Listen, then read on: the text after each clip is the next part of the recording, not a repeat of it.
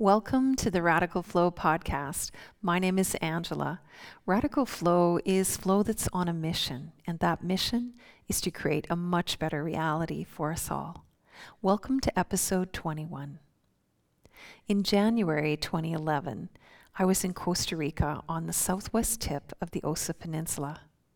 I was at the most amazing, tranquil eco retreat center for about 10 days of ayahuasca plant medicine journeys. Upon arrival during the orientation, our host showed us all around the facilities, including these really beautiful paths that led out to this gorgeous beach overlooking the ocean. As we stood there, they told us to be mindful of the waves and the riptides, and that if we happened to get caught in them, we could try to swim sideways to get out of their pull. Now, this trip was pivotal for me. Oh, the people I met, lovely, the shamans who traveled from Ecuador to guide us, the cold showers with water coming out of the earth, the fresh and delicious food they made, and the teachings that the medicine had for me. Well, it all initiated deep transformational lessons that continue to unfold even today. And the ocean, well, she had a powerful lesson for me too. One afternoon, I strolled out to the beach, laid out my towel, set down my journal, and then peeled down to my bikini and ran into the water. I love water. If there is a body of water in front of me, I typically have to get in it.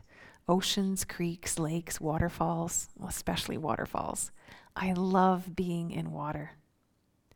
Well, I swam and I floated and I just surrendered and pondered what had happened so far, smiling at the sun, when suddenly this wave swamped me, pulled me under and out. Like a big cat paw discovering a new toy, it repeatedly let me rise just long enough for a breath to then pummel me and drag me out again. My mind went still, my body surrendered. I could not win against this force. It was immense. It tossed me and spun me around in circles and forced sand into every part of my swimsuit. Fighting would have exhausted me and have been futile. I had to relax and go with it. I didn't count how many times I was tossed around, nor did I always know which direction I was facing. It seemed to go on and on forever, for sure several minutes.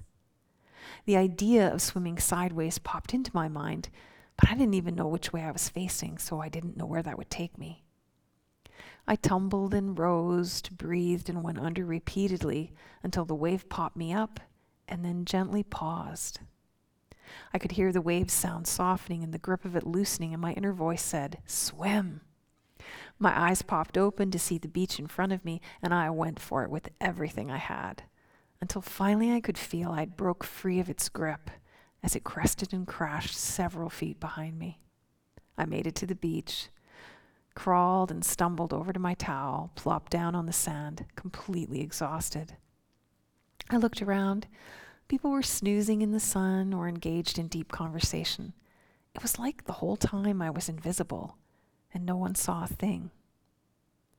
The ocean calmed, I calmed, and then I reached for my journal. This is life. Life often grabs us with its force, expected or unexpected, tosses us around in ways we cannot overpower. And sometimes we can only relax and go with it. And sometimes we can break free from what's happening and shift it. Now, as fellow humans living on the planet, you know exactly what I'm talking about. Life has become this series of natural and man made riptides keeping the pressure on us, testing our will, testing our composure, testing our choices. How well we fare depends on how well we flow. And I don't mean flow in a let go of your focus and intentions kind of way. I mean flow in a very strategic understanding of the dynamics of flow. Each phase in a wave, the opportunity that it brings, the challenge it directs us to face, and the best ways we can greet it. I train people to flow, and in doing so, the first thing we always do is develop their flow mind. Well, what's a flow mind? It's a mind that can step back and see the full flow cycle of life. To understand what flow is, how it operates, and how to meet it in the moment and align to it for the best outcome. I'm 100% comfortable to even go as far as to say flow is the most important mindset training of our time and that everyone needs to learn it. You see, flow is the natural undercurrent of life. When you understand it, you see its power, its potential, and its predictability. You learn how to maximize the opportunity of meeting the cycle as it's happening and getting the most of its gifts, all while preparing to flow forward into its next phase. While I was on that same trip, I was also preparing to connect up with my son a few weeks later when he would fly in for my niece's wedding in Manuel Antonio. My son's father and I had separated the year prior, and things kind of felt awkward for me with my son. I felt guilty for leaving. Even though he was now an adult, this guilt was triggering me and eating at me in the most uncomfortable ways. The last morning of the 10 day retreat, I sat with a group for breakfast and was observing that my heart felt really closed. Side note my first experience with the plant medicine was the most heart opening experience I'd ever known, so I'd hoped this second round would be the same. It wasn't. Instead, the medicine taught me energy dynamics while it showed me a world beyond the confines of physical laws. But throughout it all, my heart remained tight, and I remained stuck in loops of inner self judgment about my son, imagining things about our relationship that I couldn't know to be true. After chatting with this fellow mom and sharing my state over breakfast, tears just exploded out of my eyes. What if me and my son were never the same again? I said. The tears exhausted me, and she comforted me, and my mind went quiet. My inner vision showed me the ceremony space, and I felt a pull to go there. So my body rose from the table, and I wandered down to the space to find Rogelio, one of the shaman, lounging with a group of others. He called me over to sit on a stool while he chanted and shook branches behind me. My mind wandered into this blank space, and then moments later, I felt better. A cloud had lifted and I could breathe more deeply. The sound of the branches and his chanting stopped, so I turned to face him to find tears rolling down his smiling face. He received my pain and cried my tears. It was an amazing and beautiful gift that I will never forget. I was now free of my own loop so I could create something better. You see, the thoughts and motions that I kept looping with regards to my son were simply revealing beliefs and patterns I had embedded within me. Only, unlike that ocean wave, I fought them. They were too painful. I avoided, I dissociated, I distracted myself, and I locked up my heart. In my own way, I was as present as I could be with those thoughts and feelings, but they were too painful for me to go all in. I tried to hide from them so I wouldn't have to face my deepest fear that my leaving had changed our closeness forever. We call this struggle in the flow cycle, where we're caught in time and self. What's happened in the past? What could happen in the future? And how is that going to affect me? In struggle, if we can surrender to the spinning, to the tossing up and down, provoking of our emotions and fears, we can witness what's happening without any judgment, without any aversion, and without fighting it. We can learn what we're made of. Now, most often we can do this on our own, simply by stepping into a witness phase. We go for a ride along in the spin, learning what thoughts and emotions are associated with our struggle. Are they true or not? What conditioning and habits are in play? Once we unpack the totality of everything that relates to our struggle, we can either continue to loop in it, telling ourselves the same stories and creating the feared reality through all of this focused energy and attention, or we can liberate the power of the loop's grip and swim out of it towards something better, shifting our focus toward a better reality.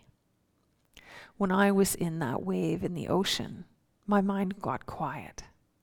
It could have panicked and dug up every potential outcome, including death.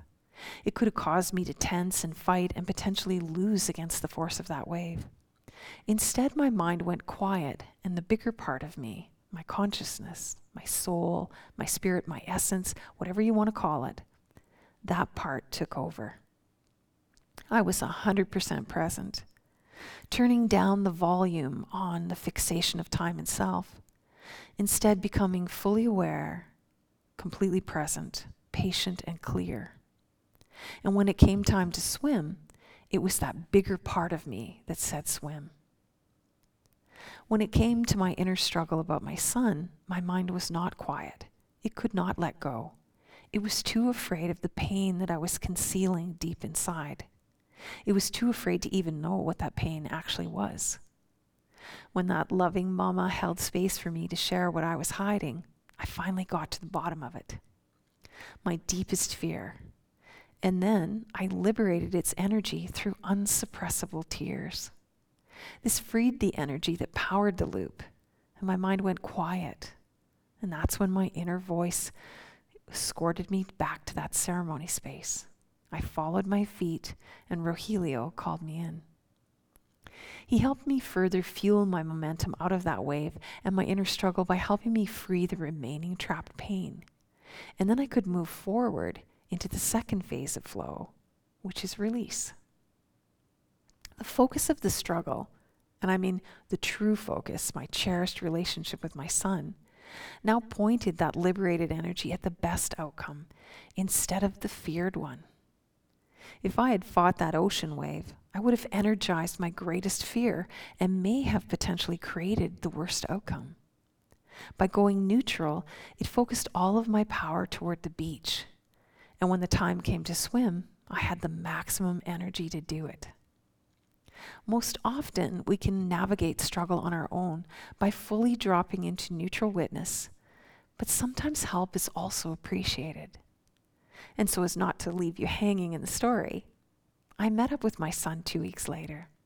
We had an immediate, clear, open, honest, and direct conversation, each saying what we needed to.